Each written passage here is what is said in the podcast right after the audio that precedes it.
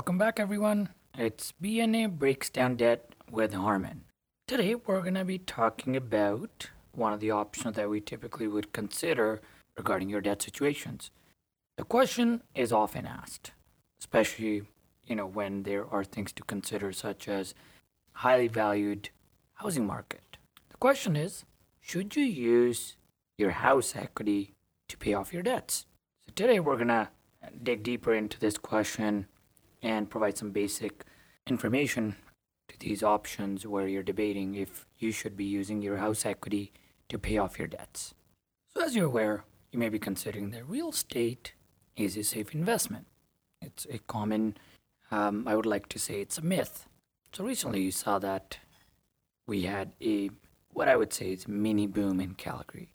We saw the housing market fluctuate rapidly, and in my opinion, it seems to be on the cooling down part of it now. I mean, I'm no real estate expert, but based on what we're hearing in the market and the news being reported and the professional opinions of real estate experts, that seems to be the uh, ongoing trend. I mean, whether becoming a homeowner is your thing or not, that's another, you know, renting versus owning is a topic that one can spend multiple podcast sessions on. So, but that's not what we're going to be talking about today. So maybe we will touch base on that and cover that topic in the future as well.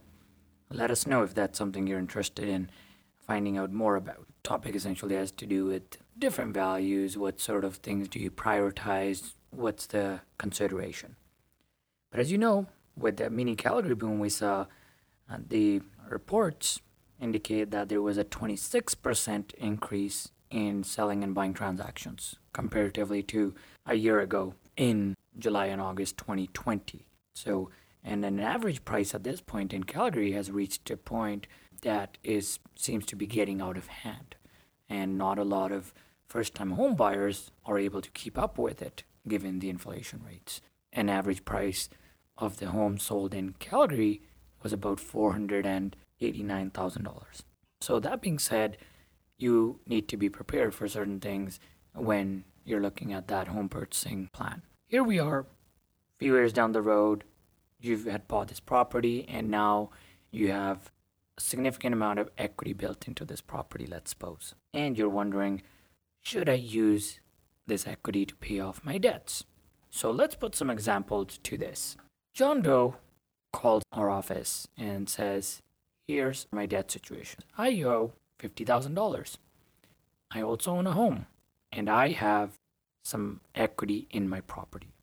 Should I use that equity to pay off my debts before considering any of my insolvency options? So here's steps you want to consider. There are key factors to evaluate before you make that decision. Number one, you need to consider what sort of penalties are waiting for you on the other side. Is refinancing an option for you? Are you due for a renewal? In which case, it may not be as hefty as breaking your current mortgage contract. Or are you looking to obtain perhaps a second mortgage? Perhaps you're looking at getting a home equity line of credit to use that to pay off your debts. Second factor to consider is in those options, you want to take into account what is the interest rate that you're going to be paying. So, keeping in mind if you're looking to wrap these debts into your mortgage, perhaps because it's renewal time and you're hoping to get everything bundled up. The interest rate sometimes we may compare it at the face value, thinking, well, okay, my mortgage is going to be 2%, 3%, wherever you may be at. And comparatively, you may say, well, my credit cards are a lot higher interest. I'll wrap it in here. But what's that going to do is that now you've turned your unsecured debt that you had multiple options available for and turned it into a secured debt. Now that debt is attached to your property. Therefore, it becomes even more difficult to deal with. So, if you were hoping to, let's say, file one of the insolvency options, then now we've pushed that option out of the way because that debt is no longer unsecured. Another factor to consider is are you able to pay off your debts in full using the amount of equity that you may be holding in your property? If not, then it makes it a little bit easier to make the decision because you don't want to end up turning half of your debt into secured debt and still having to file for insolvency to deal with the rest. Let's take, take example two. John Doe owes $50,000 and he reaches out to a licensed insolvency trustee. Because of the diligence we'll do, we'll talk about your different options. And you mentioned that, well, you also happen to own a property and you have $300,000 of equity in that property.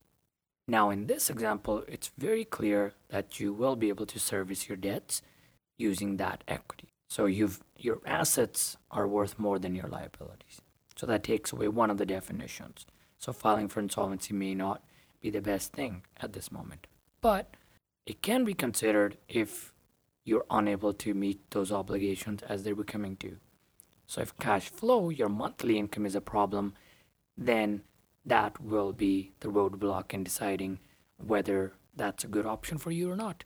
So there are a number of different factors to consider when you're debating whether that is an option for you.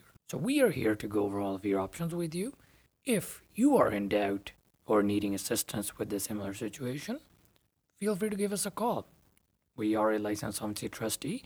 You can reach out to us at 403 232 6220 hopefully we're able to kind of simplify the decision making process for you when it comes down to whether you should be using your equity in the property to service those debts.